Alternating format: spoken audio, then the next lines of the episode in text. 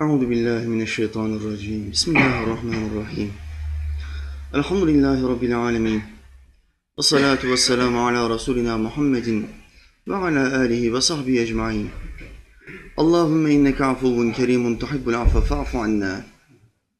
Rabbena amennâ bima enzelte vettebe'na rasul. Fektubna ma'aş şahidin. Allah'ım biz iman ettik. İndirdiğin kitaba iman ettik. Resulüne de tabi olduk Bizi şahitlerden yaz. Amin. La ilahe illa. Allah'ım senden başka ilah yok. Ente subhaneke. Seni tenzih ederim. İnni kuntu minel zalimin. Muhakkak ben nefsine zulmedenlerden oldum. Rabbena atina. Allah'ım bize ver. Fid dünya haseneten. Dünyada iyilikler ver. Ve fil ahireti haseneten. Ahirette de iyilikler ver. Ve qina azaben. Bizi ateşin azabından koru.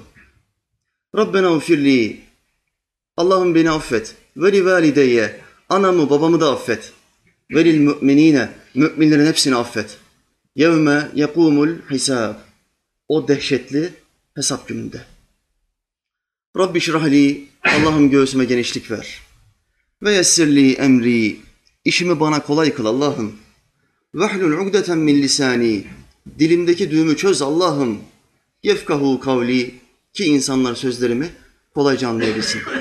Amin ya mu'in.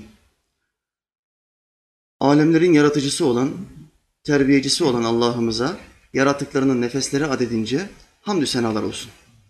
O Allah ki Adem'in Allah'ı, Nuh'un Allah'ı, Hud'un ve Salih'in Allah'ı, İbrahim'in, Lut'un, İsmail'in Allah'ı, İshak'ın, Yakub'un ve Yusuf'un Allah'ı, Eyyub'un Allah'ı, Şuayb'ın ve Musa'nın Allah'ı, Davud'un, Süleyman'ın, İlyas'ın ve Elyasa'nın Allah'ı, Yunus'un, Zekeriya'nın, Yahya'nın ve İsa'nın Allah'ı ve adı dört kitapta ölmüş olan Efendimiz Ahmet'in Allah'ı sallallahu aleyhi ve sellem. Allah'ın peygamberlerine selam olsun. O Allah kelamı kadiminde Kalem suresinin hemen başında son peygamberi bizim Efendimiz'i met ediyor, övüyor. Rabbimiz şöyle diyor. Nun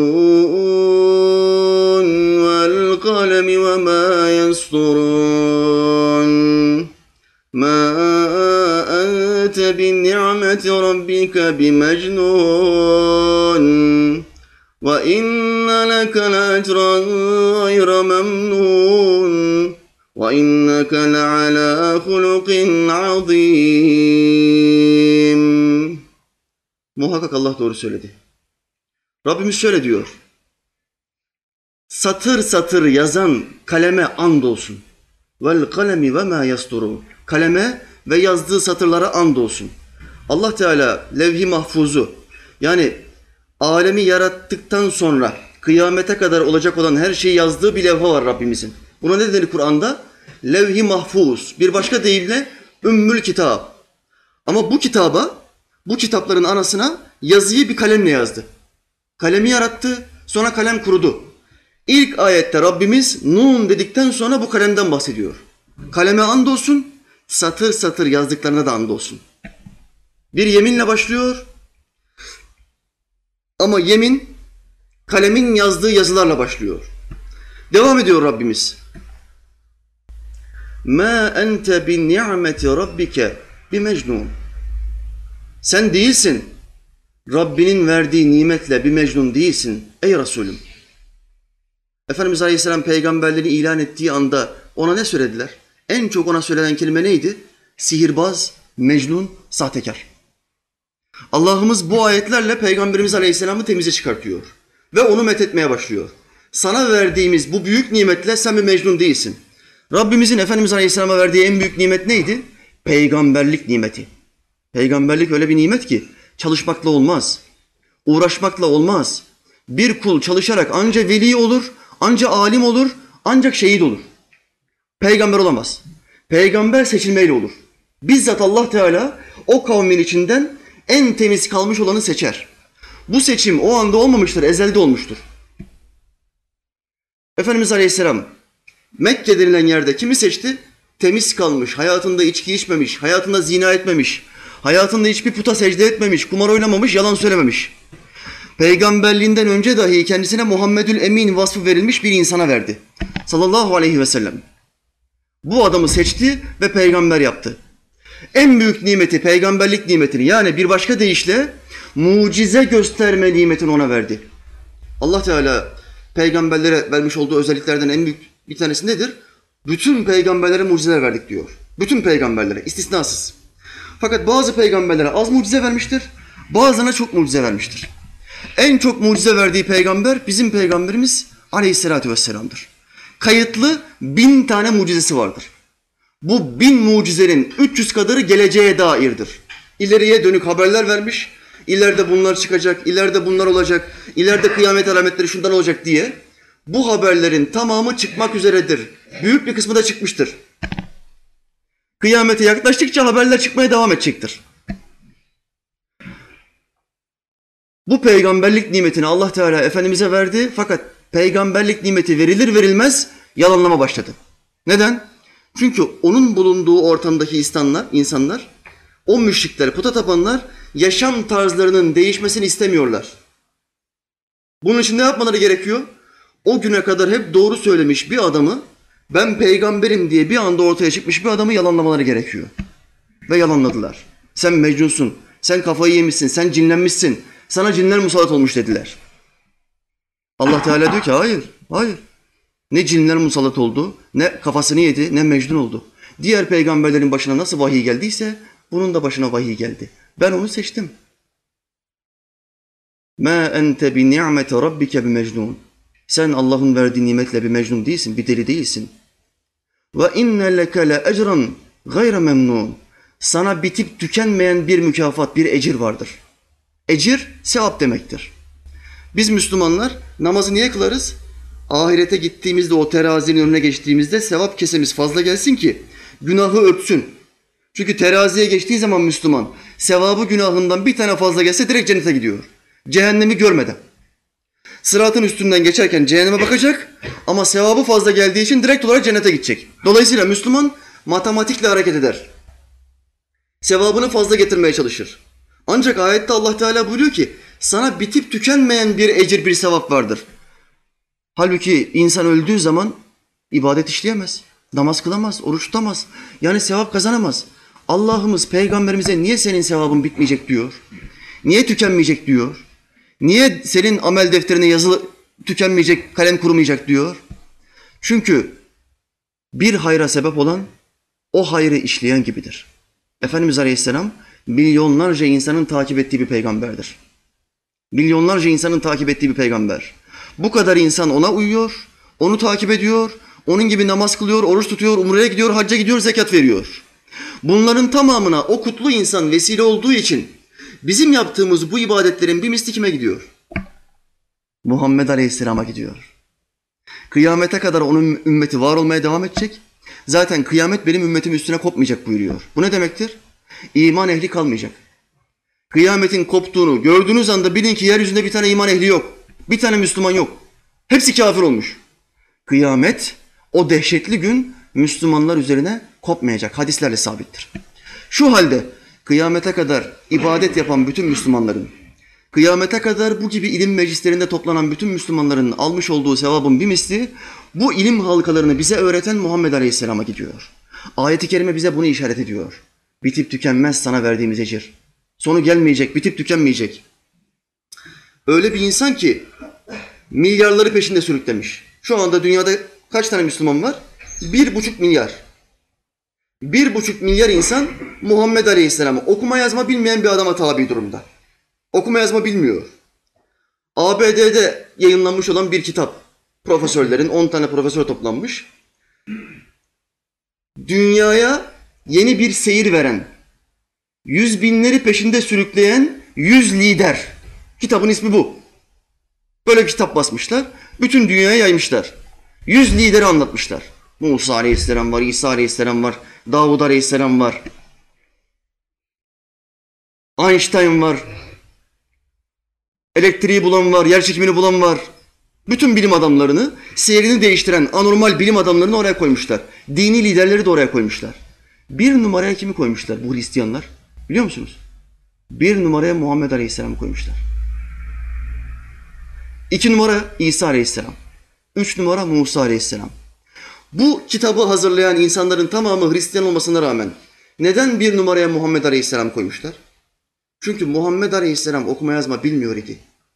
Okuma yazma bilmeyen bir adamın hiçbir kelimesi taklit edilemeyen Kur'an gibi bir mucizeyi getirmesi en anormal olaydır. En anormal olaydır. Şimdi bu uydurdu, bu yazdı diyecekler ama adam okuma yazma bilmiyor. Sallallahu aleyhi ve sellem. Okuma yazma bilmeyen bir insan nasıl bir Kur'an uydurabilir? Bu uydurdu diyecekler, mektup yazdığı yok bizim peygamberimizin. Nasıl uydurdu diyecekler. İşte Allah Teala özellikle okuma yazma öğrettirmedi. Şartları onun aleyhine kıldı. Efendimiz Aleyhisselam okuma yazma bilmeyen bir kişi, kimse olarak peygamberlik dönemine kadar 40 yaşına kadar geldi. Ve bize bu dini tebliğ etti. Milyarlarca insan 1400 seneden beri onun tebliğ ettiği bu dini yaşamaya devam ediyor. O kıyamete yakın döneme kadar da yaşayacak bir izinle.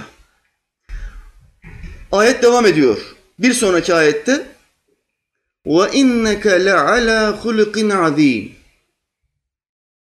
Muhakkak ki sen çok yüce bir ahlak üzeresin. Ha. Burada yine Efendimiz Aleyhisselam'ı met ediyor. Allah Resulü Aleyhisselam'ı met etmek ibadettir. İbadettir. Allah peygamberini met ediyorsa ve biz bu Kur'an'ı her okuduğumuzda bu Kalem suresinin ayetlerini okuyorsak onu met etme sevabı alıyoruz demektir. Allah'ımız burada Efendimiz Aleyhisselam'ı yüceltiyor. Diyor ki sen muhakkak ki çok yüce bir ahlak üzeresin. Çok yüce bir ahlak. Neden Allah'ımız Sultanımız Aleyhisselam'a çok yüce bir ahlak verdi? Şundan dolayı ümmeti olmak isteyen bizler Allah'ın istediği bir kul profilini taklit etmek zorundayız. Onun gibi olmak zorundayız. Ama Allah'ın istediği bir şekle gelmek istiyorsak önümüzde bir numune olmak zorunda. Bu numune kimdir? Muhammed Aleyhisselam'dır. Bunu bir misalle anlatayım. Çantacısınız. Bir adam size geldi. Ve şöyle dedi kardeşim bana 3000 tane çanta lazım. Tek cep olacak, çift bölme olacak. Fermuarları siyah, baskı da şu. Çantacı adam işi biliyorsa bu adama ne der ilk olarak? Abi 3000 çanta istiyorsun ama senin bana bir tane numune vermen lazım. Bana numuneyi ver, ben o numunenin aynısını sana çıkartacağım. Beğenirsen siparişini alacağım ve üretime başlayacağım. Der mi demez mi? Der. O adam numuneyi getirir, çantacı bir tane numune yapar. Örtüşüyorsa, aynı oluyorsa çantayı yaptırmak isteyen adam der ki başla. Bu da peşinat, yüzde otuz. Numuneyle yapılır bu işler. Allah Teala biz kullarından kulluk istedi. Güzel bir ahlakla yaşamamızı istedi. Kendi sınırlarını çiğnemememizi istedi. Biz kulları da Rabbimize ne dedik? Allah'ım sen bizden güzel bir kulluk istiyorsun ama bize bir numune, bize takip edeceğimiz birisi, bir insan, bizim gibi yiyip içen, uyuyan, yatıp kalkan, evlenen bir insan. Bize bir ölçü, bir örnek, bir model ver dedik. O da Mekke'de o Arapların içinde dünyanın merkezinde bir insanı seçti. Muhammed Aleyhisselam'ı seçti. O da bize önder oldu. Bizim numunemiz şu anda yeryüzünde kimdir? Muhammed Aleyhisselam'dır. Bütün hallerimizi ona göre düzeltmeye çalışıyoruz. Aa bak şeker mi yiyeceksin? Üç tane ye. Ya bir ye ya üç ye. İki yeme. Çünkü o peygamber aleyhisselam buyuruyor ki Allah tektir, teke riayet edeni sever. Hurma mı yiyeceksin? İki yeme, dört yeme. Ya beş ye, ya yedi ye, ya on bir ye. Hep tekli ye. Çünkü Allah'ın peygamberinin adetidir. Hep tekli yer ve içerdi. Yemek mi yiyeceksin? Besmelesiz yeme. Efendimiz Aleyhisselam'ın sünnetidir. Besmeleyle başlardı. Su mu içeceksin? Suyu oturarak iç. Besmeleyle başla, üç yudumda iç. Tek yudumda içme. Peygamberimiz Aleyhisselam'ın sünnetiydi. Hayatımızdaki her işimizi Muhammed Aleyhisselam'a göre, göre yapmaya çalışıyoruz. Neden? Çünkü o Kur'an'da Allah'ımızın övdüğü bir insan. Sen çok güzel bir ahlak üzeresin, çok yüce bir ahlak üzeresin diyor. Bu ne demektir? Hiçbirimizin ahlakı onun ahlakı gibi olamaz. Ölçü basit. Şu halde biz ümmetin ne yapması gerekiyor? Muhammed Aleyhisselam'ı kopya etmesi gerekiyor. Gücünün yettiğince ona benzemeye çalışması gerekiyor ki Allah bizi de sevsin. Bunu Rabbimizin bir ayetiyle teyit edeyim. Kul in kuntum tuhibbunallaha fettebi'uni yuhibbukumullah ve yaghfir lekum zunubakum. Vallahu gafurur rahim. Allah'ımız Efendimiz Aleyhisselam'a şöyle diyor. Ey Habibim onlara de ki eğer Allah'ı seviyorsanız gelin bana uyun. Ki Allah da sizi sevsin. Ve günahlarınızı affetsin. Ayete bak. Şimdi bazı insanlar Efendimiz Aleyhisselam zamanında Allah'ı çok sevdiklerini iddia ediyorlardı. Bunlar müşrik.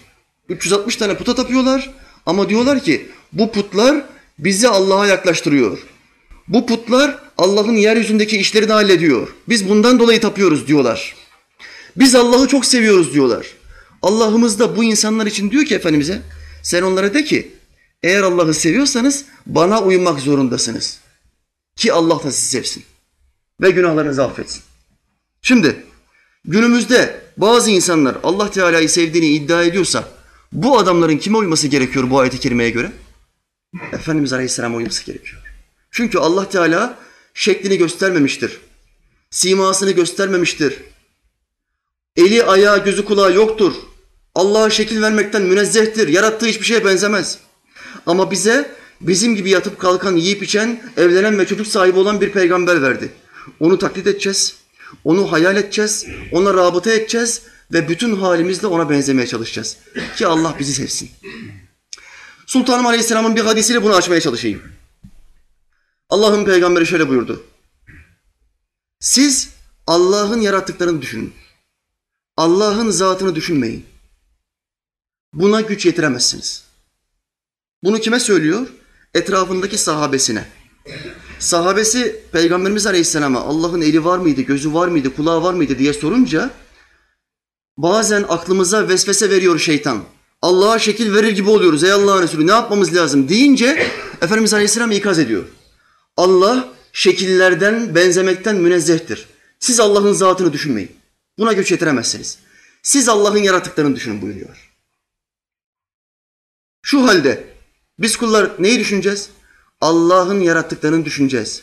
Sanatçıyı, ressamı resminden tanıyacağız. Allah'ın yarattıkları içinde en şerefli olan, en güzel olan varlık hangisidir? Bismillahirrahmanirrahim.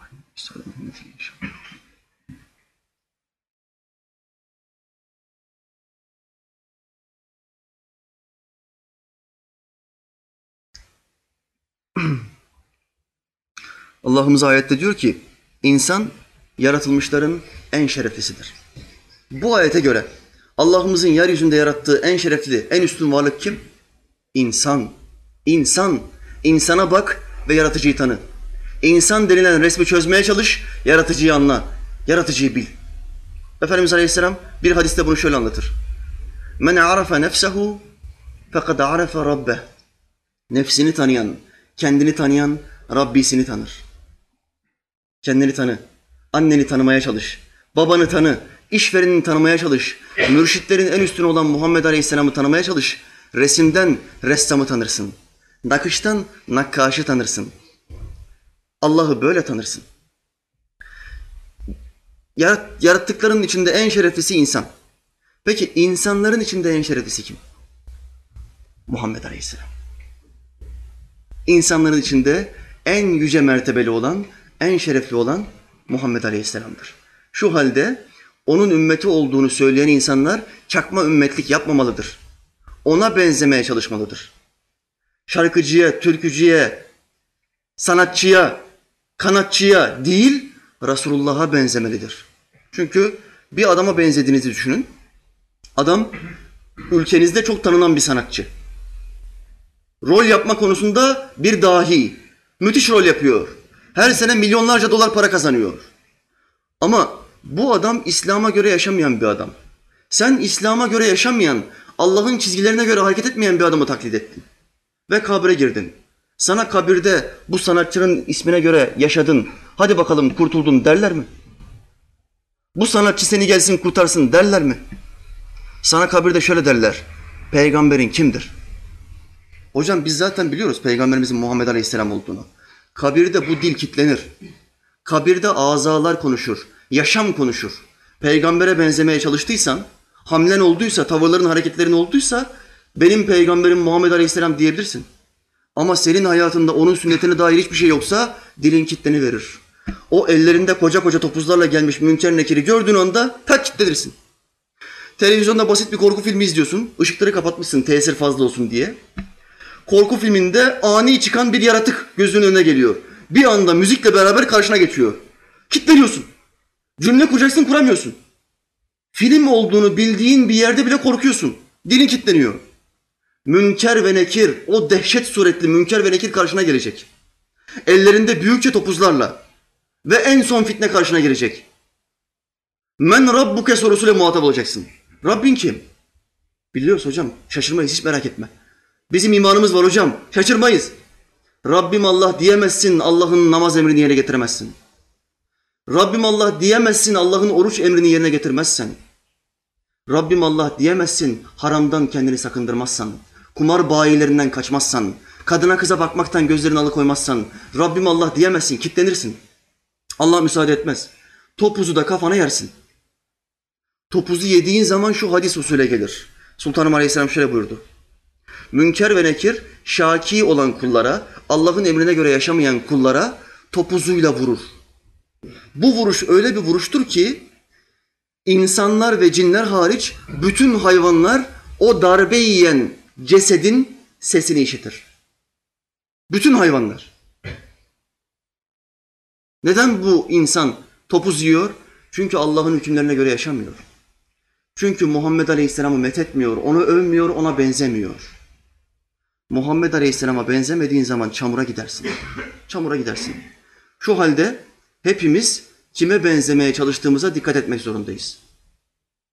Fare kafamızla mürşitlik, liderlik taslamamak zorundayız. Tabi olmak zorundayız. Faresin ama deve taklidi yapıyorsun. Hem faresin hem deve tavırlarındasın.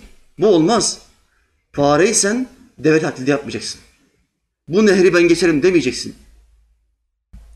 Mevlana Hazretleri Mesnevi'de bir hikaye anlatır. Bu sözleri açalım. Farenin bir tanesi devenin urganını ipini eline aldı, öne koyuldu. Deveye yol göstermeye başladı. Fare önde, deve arkada. Deve tabi uysal tabiatlı bir varlık olduğu için itiraz etmez, isyan etmez, huysuzluk çıkartmaz. Fare ön tarafta bir deveye bakıyor, bir önüne bakıyor, elinde urgan. Ben ne büyük bir adamım ya. Ben ne üstün bir insanım ya. Kocaman deveye mürşitlik yapıyorum. Yol gösteriyorum. Çok hayırlı bir varlığım ben. Çok hayırlı bir yaratığım ben. Diye övünmeye başladı fare kendi kendine. Deve bunu fark etti. Dedi ki dur ben buna bir oyun oynayayım.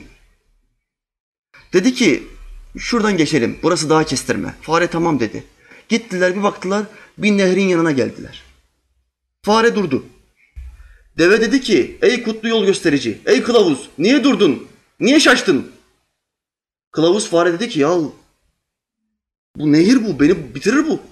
Burada boğulurum dedi. Olur mu öyle şey? Dur bakayım çekil dedi deve. Deve ayağının bir tanesini nehrin yanına koydu. Bir baktı su dizine geliyor. Korkma dedi bak görüyorsun dedi su dizime geliyor. Sıkıntı yok devam dedi. Devam. Fare dedi ki ey deve ne dizi? Bu nehir senin dizine geliyor. Benim boyumu on arşın geçiriyor. Bu nehir beni boğar. Bu nehrin derinliği senin dizine göre, sana göre kolay ama bana göre çok zor. Beni öldürür bu nehir dedi. Deve şöyle dedi. Kibirleniyordun, övünüyordun. Ben yol gösterici olacağım. Ben yol açan olacağım. Peşimde binleri sürükleyeceğim diyordun. Ne oldu? Ne oldu? Sen gel benim sırtıma bin. Ben bu nehrin karşısına binlerce insan geçirdim. İnsan geçir, geçirmek, insan taşımak benim işim ey fare dedi. Ey fare. Mevlana bu hikayeyi anlatıyor ve devam ediyor. Şöyle diyor. Madem bir peygamber değilsin, o zaman peygambere benzemeye çalışan ümmet ol. Madem takip edilen değilsin, takip eden mürid ol. Madem bir hükümdar değilsin, yöneten değilsin, yönetilen muti, itaatkar, halk ol. Madem bir kaptan değilsin, gemiye sahip değilsin, gemin yok. Gemideki bir tayfa ol. Çünkü sonuçta kaptan da, tayfa da aynı karaya çıkar. Madem Allah'ın dili değilsin, insanlara kelimelerinde ilim öğretemiyorsun, dilin dönmüyor. Allah'ın kulağı ol. işiten, dinleyen kulağı ol. Öğren. Susun ve dinleyin hükmüne göre hareket et. Kur'an'ın bu hükmüne göre hareket et. Liderlik taslama. Muhammed Aleyhisselam'ın dinine mensup olduğunu söyleyip fahrilik taslama. Ben mürşidim deme. Herkes her şey benim peşimden gelir deme. Ben Muhammed Aleyhisselam'a tabiyim de ve o devenin hörgücüne çık. O seni istediğin sahile götürür. Allah bizi peygamberimizin arkasından ayırmasın. Amin. Amin. Kardeşim orayı biraz aralar mısın?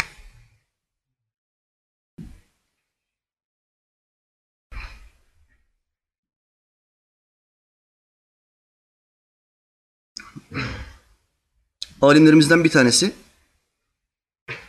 Efendimiz Aleyhisselam'ın amcası Ebu Leheb'i rüyasında gördü. Ebu Leheb daha yaşıyorken ölmesine altı sene kala Allah'ımızın Kur'an'da cehennemlik olduğunu müjdelediği bir adam. Peygamberimizin amcası, Efendimiz'e en büyük sıkıntıları çektiren insan. Ebu Leheb'i rüyasında gördü bu alim. Dedi ki, ey Ebu Leheb, ey ateşin babası, halin nicedir, durumun nedir? Ebu Leheb dedi ki, her gün azap içindeyim. Allah bana sabah ve akşam cehennemde gideceğim yeri gösteriyor. Kabirde yılanlar, çıyanlar beni yiyor. Münker nekir bana topuzlarıyla vuruyor. Azabım hafiflemiyor. Sadece Peygamber aleyhisselamın doğum günlerinde azabım hafifletiliyor.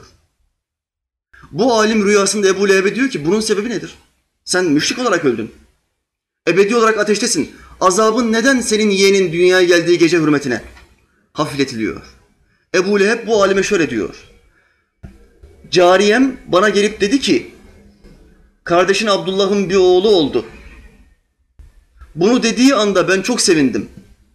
Muhammed Aleyhisselam o gece dünyaya geldiği için ben çok sevindim. Bu müjdeyi bana getiren cariyemi kölelikten azat ettim. Bundan dolayı Allah Teala her doğum gününde Efendimiz Aleyhisselam'ın benim azabımı hafifletiyor. Efendiler, bir müşriğin bile sadece Efendimiz Aleyhisselam'ın doğum gecesine hürmet eden, onun doğumuna sevinen bir müşriğin bile azabı hafifliyorsa, biz Müslümanların onun izinde olan, ona benzemeye çalışan, onun ümmeti olmakla iftihar eden biz Müslümanların onun doğum gecesini kutlamakla nasıl mükafat kazanacağını varın siz hayal edin. Müşrik böyle bir mükafat alıyorsa biz iman etmiş olanlar, biz o peygamberin yolunda olmuş olanlar inşallah bu akşamdan itibaren tertemiz çıkacağız. İnşallah. İslam tarihinde bir alim vardır.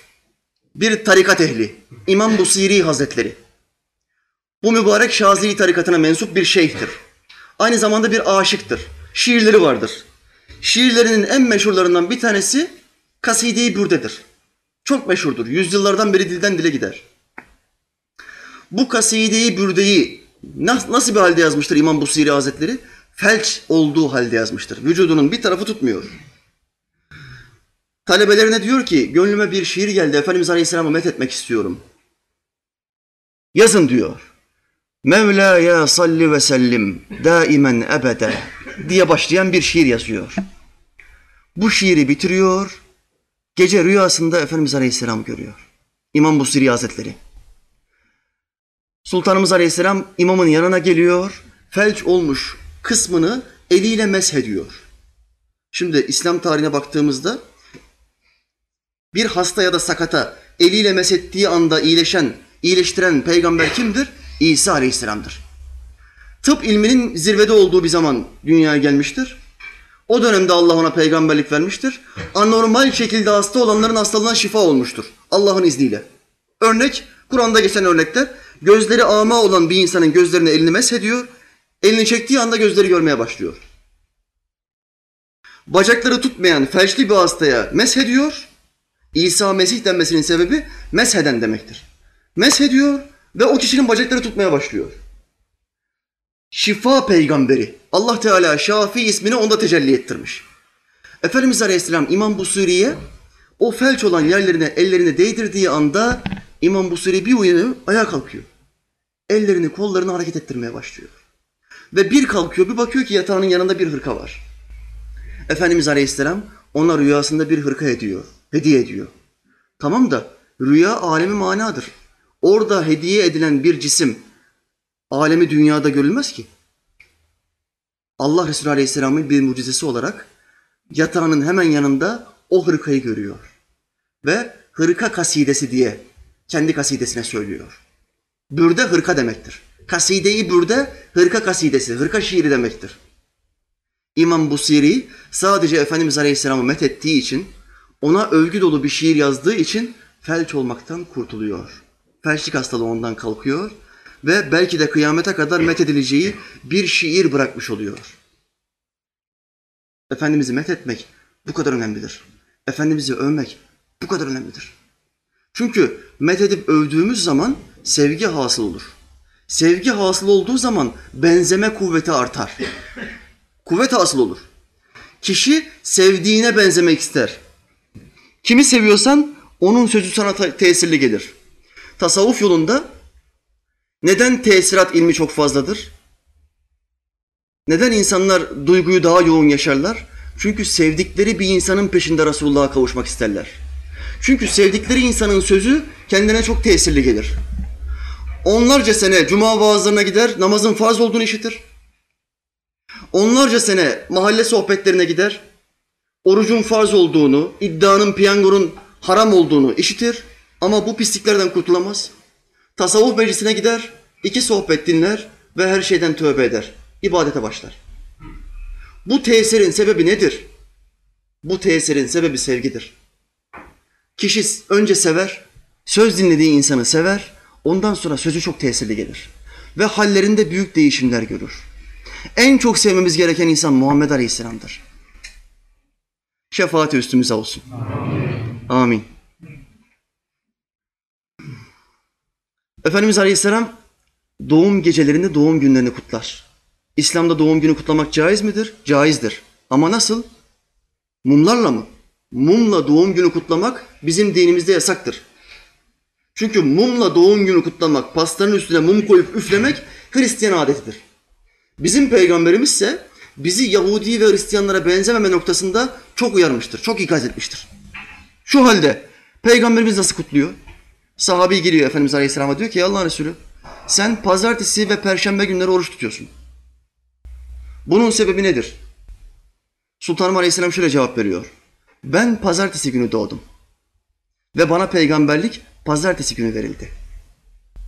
Bugünün hürmetine Allah'a bir teşekkür olsun diye oruç tutuyorum. Aranızda doğum günlerinde oruç tutan var mı? Yok. Arkadaş meclisini kuruyorsunuz, pastaları yapıyorsunuz, son ses müziği açıyorsunuz, hadi kopalım beyler. Bu yok İslam'da. Bu yok. Peygambere benzemek var. Bu peygambere benzeyen bir olay değil. Başka birilerine benziyorsun. Yahudi ve Hristiyanlara benzeyen onlarla beraber olur. Kim bir kavme benzerse o da onlardandır. Biz Muhammed Aleyhisselam ve onun ashabına benzemek için buradayız. Allah Teala onlara benzeyenlerden etsin. Amin. Amin. Sultanım Aleyhisselam şöyle buyurdu. Salihlerin anıldığı yere Allah'ın rahmeti iner. Bu akşam o salihlerin en üstünü olan Muhammed Aleyhisselam'ı anmak için toplandık. Ondan bahsedeceğiz. Onun ahlakını konuşacağız ki Allah'ın rahmet melekleri akın akın meclisimize gelsin. Rahmetlerini, Allah'ın rahmetini kalbimize akıtsın. Ki bu dini yaşamak bize kolaylaştırılsın. Hizmetimizin başında Allah'ın peygamberlerini zikrettik. Onların isimlerinden bahsettik, onları andık. Allah'ın peygamberlerinin en üstününü yani hem insanlara hem cinlere gelmiş olan, peygamber olarak gelmiş olan insanı övme vaktidir. Onun ahlakından bahsettik. Onun ahlakı neydi hocam? Bizim peygamberimizin ahlaklarından bir tanesi çok dertliydi. Bizim Efendimiz çok dertliydi. Kalbi çok yaralıydı. Yüzü hep tebessüm ederdi ama kalbi hep kırıktı, hep mahzundu. Babasını hiç görmedi. Anasını daha bebekken kaybetti. Dertli bir peygamber.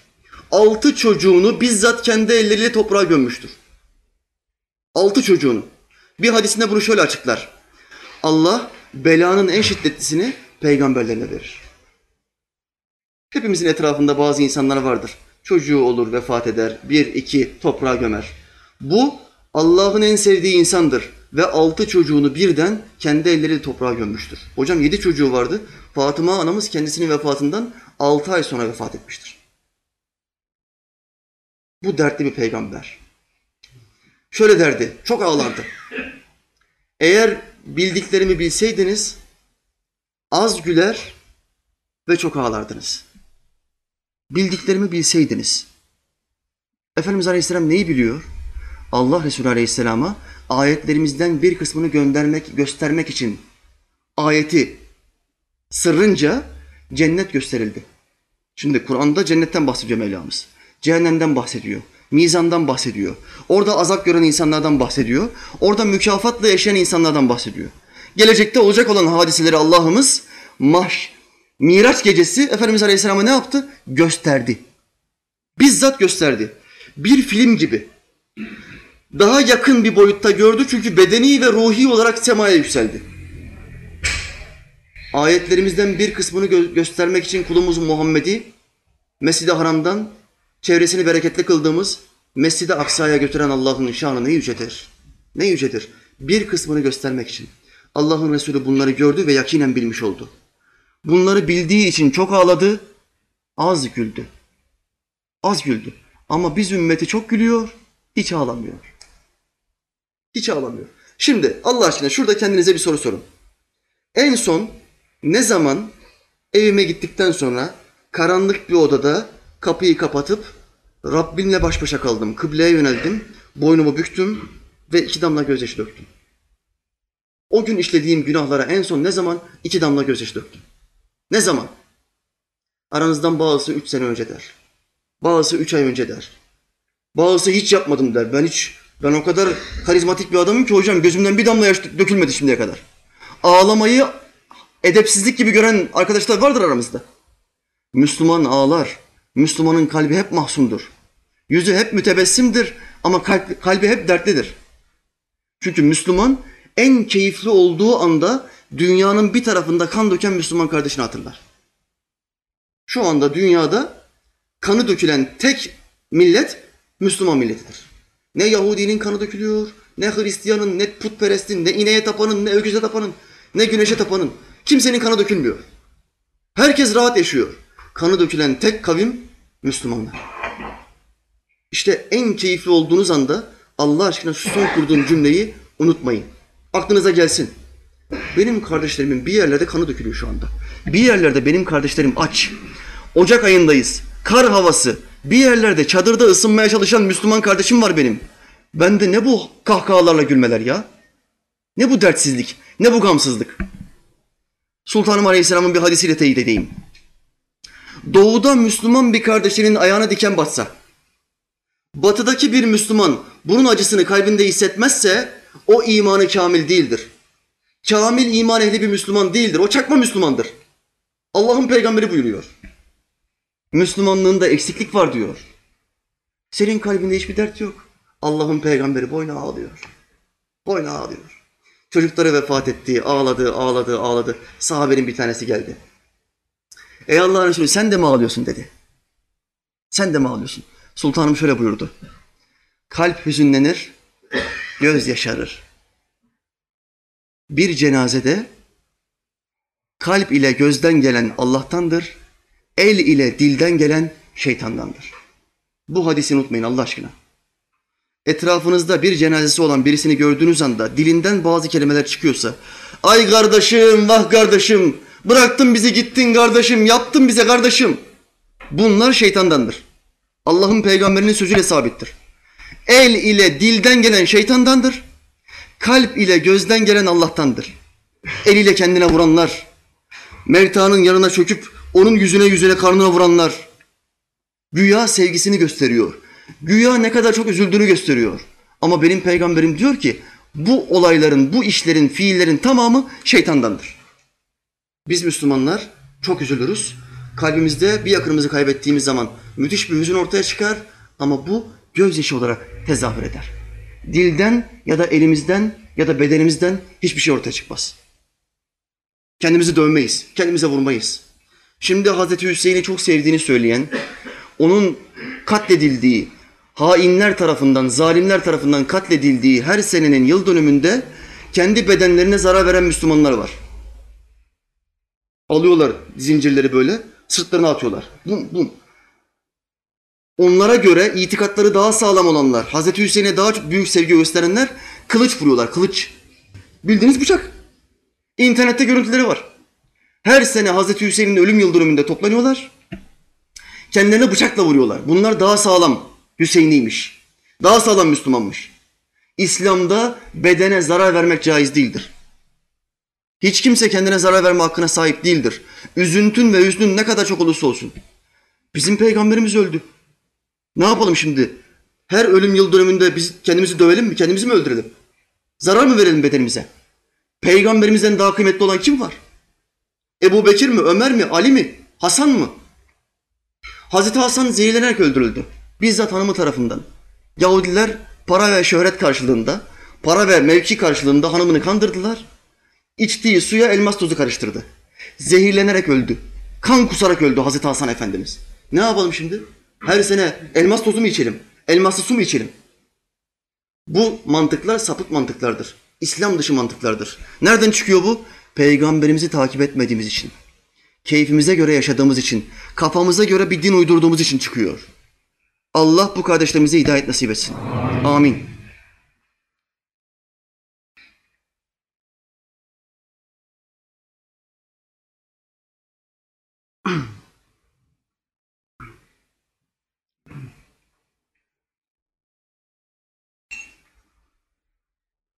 Yine benim efendimin özelliklerinden bir tanesi açtı. Bizim peygamberimiz aç bir peygamberdi. Hayatı boyunca üç gün üst üste yemek yemedi. Bir gün yiyor, iki gün aç kalıyor. İki gün yiyor, bir gün aç kalıyor. Allah'ın istersen dağları altına çeviririm diye kendisine teklifte bulunduğu peygamber. Kimle? Cebrail aleyhisselamla. Ey Allah Resulü Allah Teala buyurdu ki kulun Muhammed istiyorsa şu dağları altına çeviririm. Onun eline veririm. İstiyorsa ona saltanat veririm. Cebrail aleyhisselam bunu söyledikten sonra şöyle dedi. Allah tevazuyu sever. Hadiste geçer bu. Allah tevazuyu sever. Efendimiz Aleyhisselam dedi ki ben kul peygamber olmak istiyorum. Saltanat peygamber olmak istemiyorum. Saltanat peygamberi kim? Süleyman Aleyhisselam, Davud Aleyhisselam, Eyüp Aleyhisselam bunlar saltanat peygamberidir. Çok zenginlerdi. Efendimiz Aleyhisselam ne peygamberi? Kul peygamberi, fakir peygamber. Garibullah mesela. Sahabi soruyor. Ey Allah'ın Resulü, Adem Aleyhisselam'ın Allah nezdindeki ismi nedir? Adem Safiyullah'tır. Temiz peygamber demektir. Öyle bir tövbe etti ki Allah onu tertemiz yaptı. Nuh Aleyhisselam'ın lakabı nedir Allah nezdinde? Nuh Neciyullah'tır. Kurtaran demektir. Kavmini necata kavuşturan demektir. Musa Aleyhisselam'ın lakabı nedir? Musa Kelimullah'tır. Allah ile konuşan peygamberdir. İsa Aleyhisselam'ın lakabı nedir ey Allah'ın Resulü? İsa Ruhullah'tır. Allah'ın ruhu demektir. Peki senin Allah nezdindeki lakabın nedir ey Allah'ın Resulü? Ben garibullah'ım. Allah'ın garip peygamberi. Bizim Efendimiz böyle bir peygamber. Böyle bir peygamber. Ayşe anamız söylüyor. Muhammed'in Ali sallallahu aleyhi ve sellem üç gün üst üste karnını doyurmadı. Bizim peygamberimiz hem üç gün üst üste karnını doyurmuyor hem de yemek geldiği zaman da bizim gibi şişercesine yemiyor. Şimdi onun ümmeti şu anda nasıl yemek yiyor? Karnıma acı geldiği anda yemeği bırakırım. Şu andaki bizim yemek felsefemiz bu. Yiyoruz, yiyoruz, yiyoruz. Besmelesiz sol elle, şeytanla. Karnımız biraz şiştiği anda, rahatsızlık verdiği anda yemeği kesiyoruz. Allah'ın peygamberi böyle değildi. Allah'ın peygamberi aleyhisselam bize bir edep öğretti. Takip edeceğiz. Yemeğe oturduğunuzda midenizin üçte birini yemekle doyurun. Üçte birini suyla doyurun. Üçte birini havayla doyurun. İşte bu sıhhatin başıdır. Sağlıklı yaşamak istiyorsun? Bu ölçüye uy. Sağlıklı yaşarsın. Bu ölçüye uymadığın zaman yemek üstüne yemek yersin, birikir birikir ve hastalıklar usule gelir. Çöplüğe bakın, birikiyor birikiyor. Çöplüğün yanındaki bütün hayvanlar hastalanıyor. Çöplüğün yanında yaşayan bazı insanlar varsa hastalanıyor. Çünkü mikrop yuvası oluyor. Midemiz de yemek üstüne yemek yediğimiz zaman mikrop yuvası haline geliyor. O peygamberi takip etmezsen hastalanırsın. Bir gün Gece vakti çok acıktı. Sokağa çıktı. Allah'ın peygamberi gece vakti açlıktan dolayı uyuyamadı. Seher vaktinde sokağa çıktı. Aranızda hiç geceliğin açlıktan uyuyamayan var mı? Ben kendimden örnek vereyim, itiraf ediyorum. Hiç hayatımda açlıktan dolayı uyanmadım. Allah'a hamdolsun bizi açlıkla terbiye etmedi. Hiç açlığımdan dolayı uyanmadım. Gece böyle uyanmadım. Teheccüd için uyandım, su içmek için uyandım. Ama aç olduğum için uyanmadım. Benim peygamberim bir gece aç olduğu için uyku tutmadı. Kalktı ve sokaklarda gezmeye başladı. Belki birisinin bir mumu yanıyordur. Yiyecek bir, bir iki bir şeyi vardı, bir bardak sütü vardı belki. Yakalarım ondan içerim dedi. Yolda kimi gördü? En çok hadis rivayet eden sahabeyi gördü. Ebu Hureyre, Allah ondan razı olsun. Ebu Hureyre dedi ki Efendimiz Aleyhisselam'a, ya Allah Resulü gece vakti sokakta ne işin var? Sultanım şöyle buyurdu, anladı. Ya Ebahir, seni uyutmayan dert beni de uyutmadı. O da aç, bu da aç. Allah onları sevsin. Allah onlardan razı olsun. Bize takip etmeyi, benzemeyi nasip etsin. Benim peygamberim aleyhisselam çok mütevazıydı. Çok mütevazı. Kendisinin dışındaki peygamberlerden üstün tutulmayı istemezdi. Hadislerinde hep bunun örneklerini görüyoruz. Mesela ne buyuruyor Sultanım Aleyhisselam? Herhangi birinizin beni Yunus bin Matta'dan üstün tutması uygun düşmez. Yunus Aleyhisselam kendisine kitap verilmiş olan bir peygamber değil. Bir nebi. Allah Teala ona emir verdi. Yüz bin kişilik bir kavme yolladık diyor onu. 40 gün boyunca burada tebliğ yapmaya devam et. Bu insanlara tebliğ yap.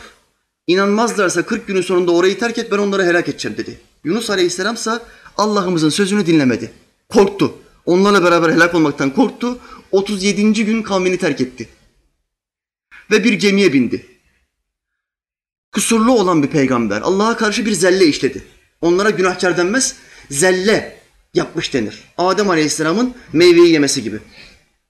Şimdi böyle bir zellesi olmasına rağmen Efendimiz Aleyhisselam'ın yaşantısında Allah'ımıza karşı hiçbir zellesi olmamasına rağmen ne buyuruyor? Beni Yunus Aleyhisselam'dan üstün tutmayın. Bu uygun düşmez.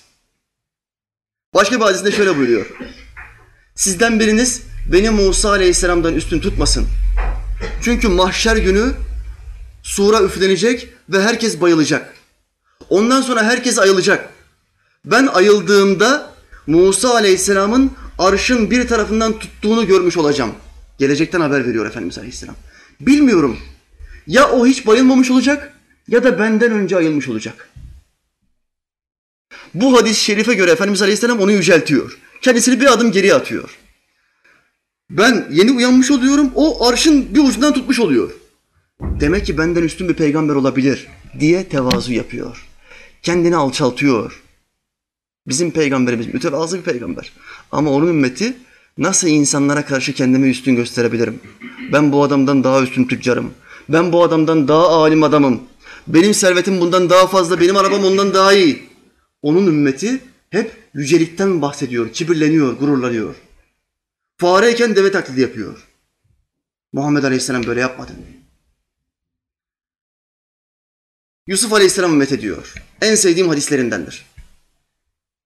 Şimdi Yusuf Nebi hapse düşüyor. O zina iftirasından sonra 12 sene hapiste kalıyor. O beldenin firavunu bir rüya görüyor. Diyorlar ki rüyanın tabirini ancak hapisteki bir adam yapar. Ben onunla beraber hapiste kaldım. Ey firavun gidin onu bana getirin diyor. Hapisten çıkartın onu diyor. O kişi ve yanındaki insanlar Yusuf Aleyhisselam'a gidiyorlar. Diyorlar ki Firavun seni bekliyor. Artık özgürsün. Bir rüya tabir etmen lazım. Yusuf Aleyhisselam orada ne diyor? Firavun'a gidin deyin ki beni temize çıkartmadan, üstündeki bu zina iftirasını ortadan kaldırmadan, beni tuzağa düşüren o kadının yaptığı yanlışı gün yüzüne çıkartmadan ben buradan çıkmam. Yusuf Aleyhisselam böyle cevap veriyor. Efendimiz Aleyhisselam ne buyuruyor bu olayı anlattıktan sonra sahabisine? Ben diyor Yusuf'un yerinde olsaydım bir dakika durmazdım. Hemen diyor çıkardım. 12 sene zindanda kalmışsın. Temizliğini öne atıyorsun. Bana iftira edildi. Beni aklayın. Beni aklamadan ben bu zindandan çıkmam. Dedi. Efendimiz yine bir adım geriye atıyor. Ve Yusuf Nebi'yi yüceltiyor. Halbuki Yusuf Aleyhisselam bir nebiydi. Resul değildi. Kendisine bir kitap indirilmedi. Rasuller nebilerden bir adım öndedir çünkü kendisine suhuf ve kitap indirilmiştir.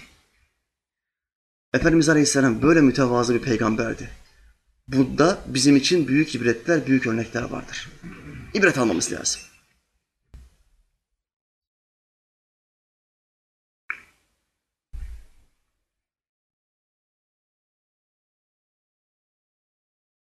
Efendimiz Aleyhisselam yine bir gün bir cin yakaladı. Cin.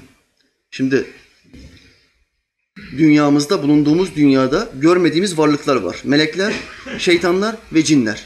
Cinler de bizim gibi imtihana muhatap, melekler ve şeytanlar muhatap değil. Şimdi Allah Resulü Aleyhisselam bir gün bir cin yakalıyor. Cini niyeti şu. Cini alacak, Medine'nin meydanına getirecek, bir direğe bağlayacak ve insanlar gelecek ona bir şeyler soracak. Cinler hakkında bilgi alacaklar Müslümanlara göstermek için. Fakat sonra cini salı veriyor. Sahabesine gelip durumu anlatınca sahabe diyor ki ya Allah Resulü niye getirmedin? Getirseydin bari birkaç soru sorardık. Bize karşı tuzakları ne, bize karşı artıları ne öğrenmiş olurduk diyorlar. Efendimiz Aleyhisselam şöyle buyuruyor. Kardeşim Süleyman'ın önüne geçmek istemedim. Çünkü Süleyman Kur'an'da şöyle bir dua etti. Allah'ım bana öyle bir saltanat, öyle bir nimet ver ki benden sonra hiç kimseye vermemiş olasın. Süleyman Aleyhisselam'a verdiği nimetlerden bir tanesi neydi? Cinlere hüküm sürme, cinlere emir verme. Yaptırdığı büyük binalar, demirlerden yaptırdığı kaleler. Bunları kime, kime yaptırdı? Süleyman Aleyhisselam cinlere yaptırdı. Cinlere. Onun önüne geçmemek için o cini salı veriyor.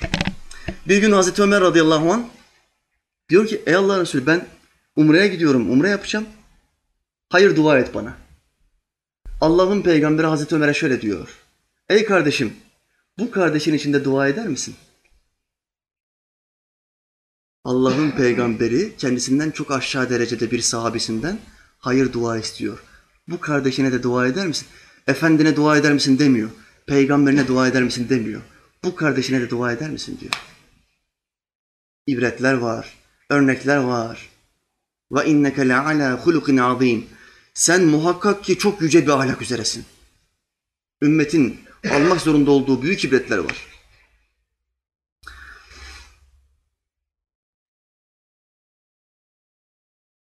Efendimiz Aleyhisselam'ın yine bir özelliğine çok affedici. Kin tutmuyor. Akşamleyin yastığa başını koyduğu anda hiç kimseye karşı bir kin tutmuyor. Biz Müslümanların buradaki en büyük eksikliği şu. Gün içinde yaşamış, yaşamış olduğumuz olaylarda kafamızda bazı sıkıntılar birikiyor. Ve o kişi hakkında düşmanlık üretmeye başlıyoruz. Bunun adına kin denir. Yatağa yatıyoruz ve kurmaya başlıyoruz. Benim ona şöyle bir ceza vermem lazım. Benim böyle bir şöyle bir sıkıntı vermem lazım. Bu kinimi, bu hıncımı bir şekilde o adamdan çıkartmam lazım diye plan yapıyoruz. Bunların tamamı şeytandandır. Allah Resulü Aleyhisselam ise yatağa başını koyduğu anda her şeyi unutuyor. Bir savaş düşünün. Uhud Savaşı. Efendimiz Aleyhisselam'ın canı, can parçası Hazreti Hamza şehit ediliyor. Olabilir, birileri ölecek. Ölüyor fakat vahşi denilen bir köle Peygamberimiz Aleyhisselam'ın amcasını parçalara ayırıyor. Onlarca parçaya bölüyor. Kulakları bir tarafta, burnu bir tarafta, gözleri bir tarafta, ciğerleri bir tarafta, kalbi alınmış, yenmiş, yarısı bırakılmış. Dehşet bir manzara. Efendimiz Aleyhisselam bu manzarayı görüyor ve şöyle diyor. Hayatımda bundan daha çok üzüldüğüm bir gün yoktur. En çok üzüldüğü gün bugündür. Sonra, sonra ne oluyor biliyor musunuz? Bu vahşi denilen adam Peygamberimiz Aleyhisselam'ın meclisine geliyor. Diyor ki ben İslam'daki güzel ahlakı gördüm. Müslüman olan insanların kin tutmadığını gördüm. Ben Müslüman olmak istiyorum. Senin bu kadar mucizene binaen sana biat ediyorum. Ey Allah'ın Resulü beni kardeşliğine kabul eder misin? Efendimiz Aleyhisselam diyor ki sen de bizim kardeşimizsin. Hiç kimse vahşiye karşı kin tutmasın diyor ama peşinden bir kelime söylüyor. Ey kardeşim amcamın o şekli, o resmi gözümün önünden hiç gitmiyor. Kalbim orada çok yaralıdır. Senden rica ediyorum meclislerimize geldiğinde benim göremeyeceğim bir yer otur. Bak sakın meclislerimize girme. Müslüman oldun tamam benden uzak ol demiyor. Gel meclislerimize sohbetlerimi dinle ama gözümün önünde durma çünkü amcam gözümün önüne geliyor. O acılı anı hatırlıyorum diyor. Hiç kin tutmuyor. Hiçbir sahabi vahşiyi Müslüman olduktan sonra ayıplamıyor. Hep mesafeli duruyorlar. Sahte peygamber Müseylemetül Kezzab'ı aynı vahşiyi öldürünce hesap kapanıyor. Herkes vahşiye karşı sevgiyle bakmaya başlıyor. Bizim peygamberimiz kin tutmaz, kin tutmuyor. Bir gün Hazreti Ebu Bekir ile Hazreti Ömer kavga yapmışlar. Hocam bu insanlar kavga yapar mı? Ya bu insan, bu insan, insanların arasında anlaşmazlıklar olur. Kütüb-i Sitte hadisidir. Hazreti Ömer ile Hazreti Ebu Bekir söz düellesine giriyorlar. Anlaşamıyorlar bir noktada. Koşa koşa Efendimiz Aleyhisselam'a gidiyorlar ki meseleyi çözsün. Efendimiz'e gidiyorlar. Hazreti Ömer başlıyor Hazreti Ebu Bekir'i şikayet etmeye. Şöyle yaptı, böyle yaptı, bana şöyle dedi. Efendimiz Aleyhisselam şöyle diyor. Kardeşimi bana bırakırsınız değil mi? Kardeşim Ebu Bekir'i bana bağışlarsınız değil mi? Hiçbiriniz bana iman etmemişken o bana teslim oldu. Kayıtsız, şartsız, şüphesiz bana teslim oldu. Kardeşimi bana bırakırsınız değil mi? Deyince Hazreti Ömer diyor ki suçlu benim ey Allah Resulü. Tövbe ediyorum. Kardeşim Ebu, Bekir beni affetsin, bana hakkını helal. Bütün anlaşmazlıkları, bütün münakaşaları o anda aradan kaldırıyorlar. Yatağa yattıklarında kalplerinde hiçbir kim bırakmamak için. O anda hallediyorlar. Fitneye müsaade etmiyorlar. Bunda büyük ibretler vardır. Efendimiz Aleyhisselam yine başka bir ahlakı hanımlarına karşı çok sevgiliydi. Hanımlarını çok severdi. Çok şefkatliydi. Hep hallerini, hatırlarını sorardı. Hep her şeyi onlara kolaylaştırırdı. Aralarında adaleti gözetirdi. Hanımlarına karşı çok sevgiliydi. Onların istedikleri bazı dünyalığa karşı sert bir tavır takınmazdı. Kadınlar dünyaya erkeklerden daha çok düşkündür. Metaı çok severler, gösterişi çok severler. Bazen hanımları falancalın hanımları gibi niye giysilerimiz yok? Niye takılarımız yok? Biz peygamber hanımıyız, İslam denilen devletin liderinin hanımlarıyız diye aralarında bazı konuşmalar yaparlardı. Bu konuşmalar peygamberimizin kulağına giderdi. Çok üzülürdü. Ama bunu hanımlarına yansıtmazdı. Hiç onları aşağılamazdı. Hayatı boyunca hiçbir hanımına bir fiske dahi vurmamıştır. Şimdi evli olan kardeşlerimize sorayım. Hanımlarınıza karşı tavırlarınız nasıl? Nasıl davranıyorsunuz? Öfkelendiğiniz anda küfre basıyorsunuz. Sarsıyorsunuz. Kolunu büküyorsunuz. Vurmuyorsunuz elhamdülillah. Kolunu büküyorsunuz, güç gösterisi yapıyorsunuz. Bu İslam'a uygun düşmüyor. Çünkü bizim peygamberimiz hiçbir hanımına bir fiske vurmayı bırak, bir tek kötü söz bile söylemedi. Gözünün önünde tabak kırdım diyor. Efendimiz Aleyhisselam'ın diyor misafirleri geldi. Ayşe anamız anlatıyor. Misafirleri geldi. Onlara ikramda bulunurken biraz aceleci davrandım. Tabağı kırdım. Bütün yemek yere döküldü. Peygamberimiz Aleyhisselam bana yüzünü bile asmadı. O konuyu hiç açmadı bile. Hiç açmadı bile. Bırak misafirin yanında senin sofrana çay getirirken çayı yere dökse on tane laf söylersin. Ahlakımız peygambere benzemiyor. Biz değiştik. Bizim peygamberle bağımız koptu. Aleyhisselatü vesselam. Hadisle teyit edeyim. Sultanım Aleyhisselam şöyle buyurdu. En hayırlınız hanımlarınıza karşı en merhametli davranınızdır. Kim hanımına karşı daha merhametli davranıyor, daha yumuşak davranıyor? En hayırlınız işte odur. Kim hanımına karşı sert, bir karizma göstergesi yapıyor, bir kibirle hareket ediyor, burada lider benim, ben ne dersem olur diyor. Bu İslam'a uymuyor. Bu İslam'a uymuyor. Bu bizim peygamberimize benzemiyor. Çocuklarla çocuklaşırdı. Efendimiz Aleyhisselam yine en önemli özelliği. Nerede bir çocuk görse çocuk gibi muhabbet ederdi. Hadislerinde hep şöyle der. Kimin bir çocuğu varsa onunla çocuklaşsın. Ona bir baba gibi davranmasın. Onun yaşatında bir çocuk gibi davransın. Bu çocuğun gönlünü alır. Onun aklına göre hitap etsin. Başka hadislerinde de yine bizi ikaz ediyor.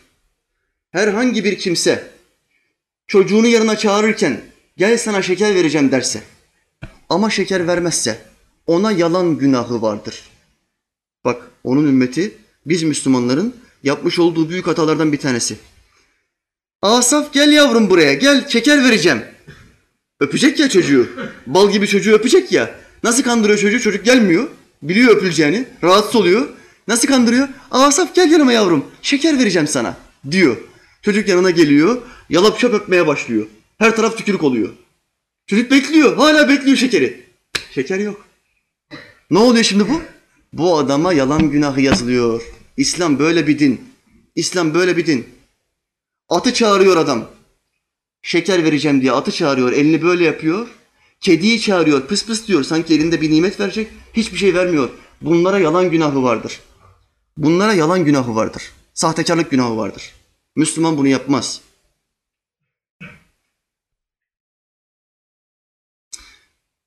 Bir ahlakını daha anlatayım. İnşallah kapatalım. Sultanımız Aleyhisselam'ın bir özelliği de şakacıydı. Şaka yapardı ama şöyle derdi. Ben de şaka yaparım ama yalan söylemem. Müslüman şaka yapabilir mi? Caizdir yapabilir, içinde yalan olmayacak. Yalan olduğu anda buna haram deniyor, buna günah deniyor. Sıkıntı var. Efendimiz Aleyhisselam'a bir gün kadının bir tanesi geliyor. Diyor ki ey Allah'ın Resulü ben falanca adamın hanımıyım. Şöyle bir sualim var. Sultanımız Aleyhisselam şöyle diyor. Sen gözünde beyazlık olan şu adamın karısı mısın? Ey Allah'ın Resulü benim kocamın gözünde bir beyazlık yok. Ey hanım sen bilmez misin ki bütün Adem oğlunun gözünde beyazlık vardır. Şu inceliğe bak, şu edebe bak ya. Şaka böyle. Adam arkadaşını görüyor, işi iş yaparken dalmış işe, arka taraftan ensesine puh, tokadı patlatıyor. Ne yaptı? Şaka yaptım. Böyle şaka olmaz. İslam'da el şakası yoktur. Öfke, kin buradan çıkıyor. Adam dalmış orada işine ya. Dili tutacak adamın ya. Karanlıkta böyle evin içinde gizleniyor dolabın arkasında. Arkadaşı evin içine giriyor. Hiçbir şeyden habersiz. Işığı açıyor. Tam dolabı açacak. Adam içeriden çıkıyor. Vaa! Adamın dili tutuluyor. Dili tutuluyor. İki ay boyunca konuşamıyor. Tanıdığım insanlar var ya. Sadece bir korkutmaktan dolayı. Ne yaptın sen? Şaka yaptım. İslam'da yok böyle şaka. Bir savaştan önce sahabenin bir tanesi sultanıma geliyor. Ey Allah Resulü, bana bir deve verir misin? Ben devenin üstünde çok güzel savaşırım. Özelliğim budur. Diyor ki buna bir deve yavrusu verin. Adam diyor ki ya Allah Resulü ben senden deve istedim. Deve yavrusuna nasıl bineceğim? Kardeşim sen bilmez misin? Bütün develer bir devenin yavrusudur. Edep, ahlak. Şaka mı yapmak? Böyle şaka yap kardeşim. İnce düşün, ince nüans yap. Kadının bir tanesi geldi. Ey Allah'ın Resulü dedi. Koca karı 65 yaşında, 70 yaşında. Ey Allah'ın Resulü dedi. Cennette bizim durumumuz nasıl olacak? Ben orada nasıl olurum dedi. Efendimiz Aleyhisselam şöyle buyurdu. Ey hanım sen bu halinle cennete giremezsin. Kadın başladı ağlamaya. Vay benim halime peygamber bana dedi ki cennete giremem. Ben ayvayı yemişim dedi. Gözlerinden yaşlar akıyor. Efendimiz Aleyhisselam şöyle buyurdu. Hiç üzülme dedi üzülme. Bu koca karı halinle cennete girmeyeceksin. Cennette herkes 33 yaşında olacak. Şakaya bak. Yine benim en sevdiğim şakası. Hazreti Ali ile Hazreti Ebu Bekir'le beraber oturuyor ve hurma yiyor. Hazreti Ali'yi dışarıdan bir tanesi çağırıyor. İmam Ali gelir misin bir fıkhi meselemiz var. Hazreti Ali dışarıya çıkıyor. Şimdi Efendimiz Aleyhisselam Ebu Bekir Sıddık'a diyor ki bak şimdi ne yapacağım. Hurmaların çekirdeklerini topluyor. Hazreti Ali'nin oturduğu yerin önüne koyuyor. Hazreti Ali geliyor. Bir bakıyor çekirdeklerin hepsi önünde. Peygamberimiz şöyle diyor sallallahu aleyhi ve sellem. Ya Ali diyor ne kadar çok hurma yemişsin. Bütün hepsini sen bitirmişsin diyor. Biz olsak ne deriz burada? Ey Allah'ın Resulü siz yemişsiniz. Çekirdekleri benim önüme koymuşsunuz. Düz Arnavut kafası budur. Hazreti Ali ne buyuruyor? Ey Allah'ın Resulü muhakkak çekirdeğiyle beraber yiyen benden daha çok yemiştir. Sizin önünüzde bir tane çekirdek yok. Demek ki çekirdeklerle beraber yediniz. Şu edebe bak ya. Bu insanlar nasıl ta- takip edilmez? Nasıl kopya edilmez? Bu insanlara kopyala, yapıştır yapacağız. Kopyala, yapıştır. Hani var ya bilgisayarda kopyalıyorsun, yapıştırıyorsun. Kopyalıyorsun, yapıştırıyorsun. Bazen bilgisayar sana diyor ki değiştireyim mi? Bunu değiştireyim mi? Sen düşünmeyeceksin. Değiştir. Muhakkak aldığım yer benden daha iyidir. Değiştir. Şu ahlakını engelliyor bu. Peygamberin bu ahlakı senin bu alışkanlığını engelliyor. Değiştireyim mi? Sana bazen sorar. Sen ne diyeceksin? Değiştir be. Değiştir. Peygamberimin ahlakına uymuyor. Yapıştır. Allah Teala sultanımıza benzeyen kullardan etsin. Amin. Buraya kadar geldik.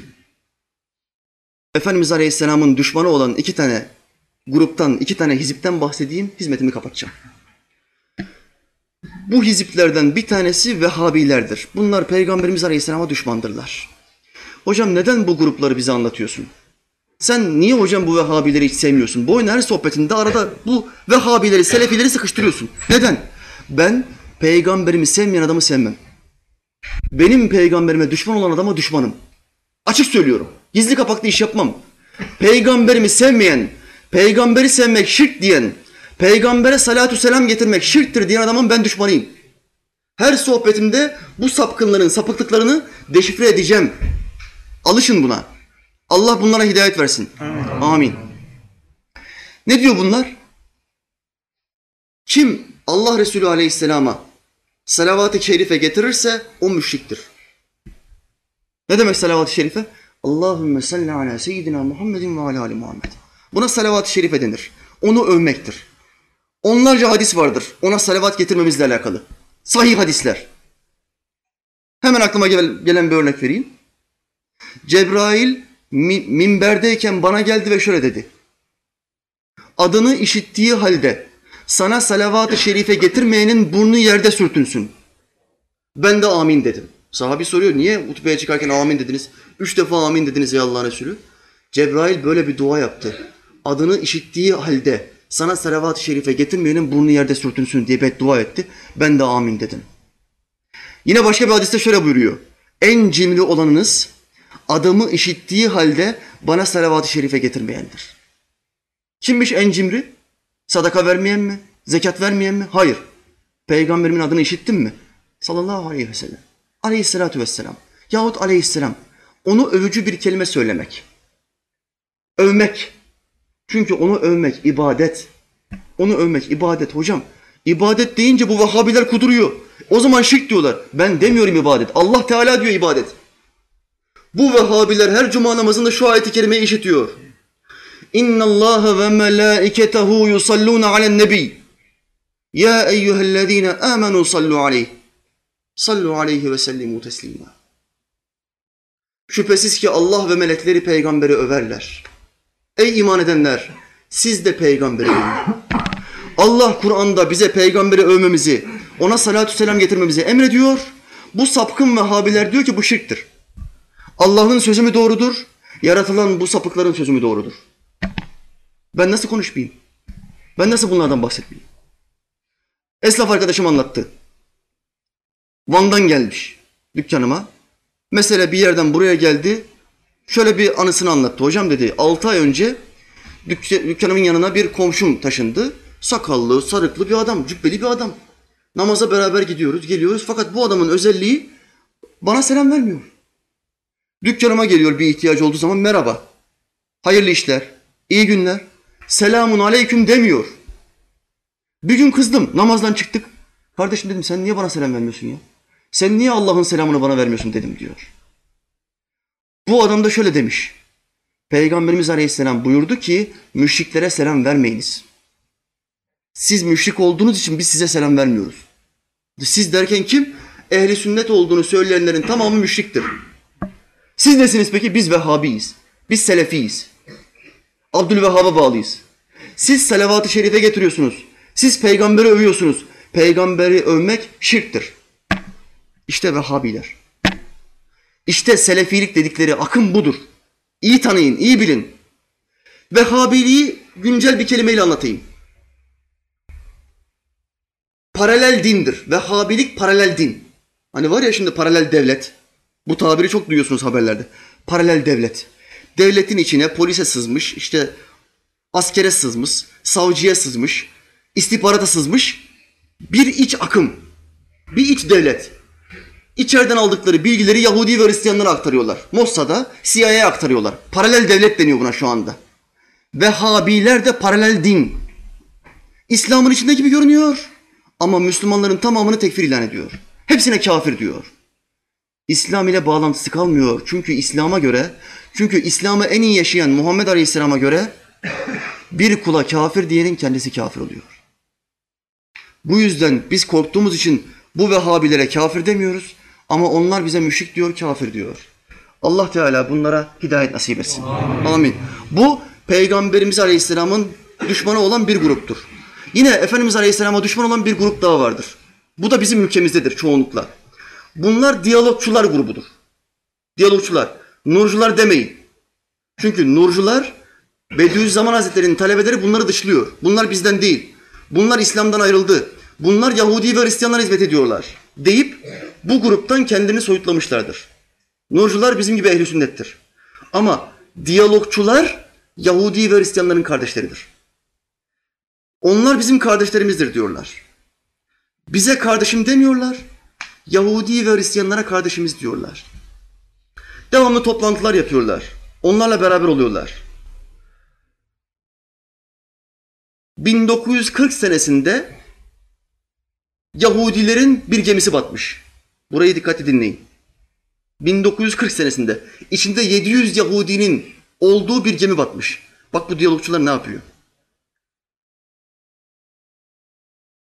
700 kişi öldüğü için bu diyalog grubu Müslümanlardan topladıkları zekat ve fitre paralarıyla bir anma programı düzenliyorlar. Ve davetiyeler basıyorlar. Yahudi kardeşlerimizi anma günü düzenliyoruz. Kültürler arası, dinler arası diyalog projesi çerçevesinde Yahudi kardeşlerimizi, ölen bu Yahudi kardeşlerimizi anma toplantısı düzenliyoruz diye Müslümanlardan aldıkları paraları bunlara aktarıyorlar. Ama uluslararası sularda Mavi Marmara denen bir gemide terörist Yahudiler silahlarla, taramalılarla geliyorlar, gemiyi tarıyorlar. Silahsız 9 tane Müslümanı şehit ediyorlar. Bu diyalog grubu onlar için hiçbir anma toplantısı düzenlemiyor. Televizyonlarında hiç kınamıyorlar. Televizyonlarda çıkan tek haber şu. Otoriteden izin alınmalıydı. Yahudilerden izin alınmalıydı. Bunlar Yahudi ve Hristiyanlara kardeşim diyor. Biz Müslümanlara kardeşim demiyor. Bunlar peygamberimize düşmanlık ediyor. Hocam bu kelime biraz ağır kaçtı. Kusura bakmayın kardeşim. Ağır değil. İslam'a girmek için, cennete girmek için La ilahe illallah demek yeterlidir. Muhammedun Resulullah demeye gerek yoktur diyen benim peygamberimin düşmanıdır. Çok açık ve net söylüyorum. Etrafınızda kim varsa bu kelimeyi söyleyen, Muhammed'e inanmak zorunda değilmişiz sallallahu aleyhi ve sellem. Sadece Allah birdir dese Hristiyan da olsa, Yahudi de olsa cennete girecektir hocam. Kim derse kafir olur. Elfazı küfürdendir. İmanın şartı Allah'ın bir olduğuna, son peygamber Muhammed Aleyhisselam'ın getirdiği şeriata inanmaktır. Bunlardan birisini reddettin mi sen kafir sınıfına giriyorsun. Allah Kur'an'da bu Yahudi ve Hristiyanlara kafir diye hitap etti mi? Kafir diye hitap etti. Üzeyir Allah'ın oğludur. Davud Allah'ın oğludur diyenler kafir olmuşlardır. Meryem oğlu İsa Allah'ın oğludur diyenler kafir olmuşlardır. Allah Teala Yahudi ve Hristiyanlara kafir diye hitap ediyor. Sen nasıl olur da bu kafirleri, Allah'ın kafir dediklerini cennete koymak için gayret gösterirsin? Sen nasıl olur da dinleri birleştireceğiz dersin? Nasıl dersin? Bir Müslüman nasıl böyle peygambere ihanet eder? Nasıl sırtından bıçak sallamaya çalışır? Nasıl yapar? Dinleri birleştireceğiz diyorlar. Dinleri birleş... Ne demek dinleri birleştirmek? Ben şimdi size soru soruyorum. Mantıki bir soru. Fıkhi, itikadi ilminiz olması gerekmiyor bu soruyu cevaplamak için. Üç tane dini diyelim ki bunlar birleştirdi. Allah nasip etmesin. Allah yollarına çomak soksun. Diyelim ki birleştirdiler. Bu Yahudilik, Hristiyanlık ve İslam birleştiği anda bu üç dinden hangisine yarar en çok bu iş? Üçünden hangisine yarar? En kolay olana hangisi ise ona yarar. Diğer dinlerdekiler en kolay din hangisi ise bunlar da cennete gidecekmiş madem. E biz ne böyle namaz kılıyoruz, oruç tutuyoruz, zekat veriyoruz, hacca gidiyoruz. Ne bu ya? Ol Hristiyan, kurtar paçayı. Ona da cennetmiş. Çünkü ona da cennete gidecekmiş. Efendiler, bu üç dinin içinde, bu üç şeriatın içinde en kolayı Hristiyanlıktır. Zina ettin, içki içtin, kumar oynadın, adam öldürdün, gasp yaptın. Hafta sonu bir gidiyorsun kiliseye, papaza 50 dolara basıyorsun, tertemiz oluyorsun. Tek hareketle, her şey tertemiz. Papaz diyor ki Tanrı'nın bana vermiş olduğu yetkiyle seni affettim. Allah razı olsun papaz kardeş diyor. Tertemiz bir şekilde kiliseden çıkıyor. Bu din en kolay din. Neden en kolay din? En çok bozulmuş olan din. Yahudilik Hristiyanlık kadar bozulmamıştır. O da Kur'an'ın deyimiyle tahrif olmuştur, bozulmuştur ama Hristiyanlık kadar değil. Hristiyanlar hikayeye çevirmişler, darma duman yapmışlar. Bütün emirleri kafalarına ve keyiflerine göre uyguladıkları için en bozulmuş olan ve en kolay olan din Hristiyanlıktır. Efendiler, bu diyalog grubunun sahtekarlıklarına dikkat edin. Herhangi birisi sizi bir yere sohbete davet ediyor. Kardeşim neresi bu? Hangi grup? Diyalog grubu. Kaç? Kaç? Hangi grup? Amerikan grubu. Kaç? Bir tek kelimeyi takrir etmenle kafir olursun. Adam o grupta bir kitap okurken kelimelerinin arasında bir kelime söyledi. Dedi ki Yahudi ve Hristiyanlar da cennete girecektir. Sen de orada hiç ilmi olmayan bir adamsın ve şöyle dedin. Ya bu adam burada bize sohbet yapıyor. Bu adam böyle diyorsa demek ki böyleymiş. Yahudi ve Hristiyanlar da cennete girecekmiş. Bunu dediğin anda Allah'ın kara dediğine ak demiş oluyorsun.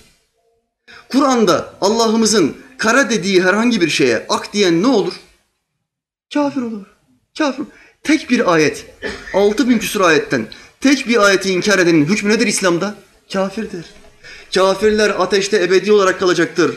Halidine fiha ebede. Onlar orada ebedi olarak kalacaktır. Sen neyin peşindesin? Neyin peşindesin? Hristiyanlığı ve Yahudiliği ülkemizde yaymaya çalışan insanlara Allah hidayet versin. Bunların peşinde giden insanlara Allah uyanmak nasip etsin. Hocam çok sert konuşuyorsun. Bize burada hikaye anlat. Ağlat bizi, güldür bizi. Bize bunlardan bahsetme. Kardeşim kusura bakmayın. Burası tokat yeme yeri, sarsılma yeri, uyanma yeri. Uyumak istiyorsanız başka hocalara gidin. Buraya insanlar uyanmak için, öğrenmek için, anlamak için gelirler. Allah Teala izanımızı, fikirlerimizi ve ilmimizi artırsın. Amin. Amin. Amin. Rabbim bu güzel geceden kalbi feyizle dolan ümmetten ve kullardan etsin. Amin. Efendimiz Aleyhisselam'ın adımlarını takip eden, şeytanın adımlarını takip etmeyen kullardan etsin. Amin. Son nefesimizde imanla Rabbimize kavuşmayı Mevlam bize nasip etsin. Amin. Amin. Velhamdülillahi Rabbil alemin. El Fatiha.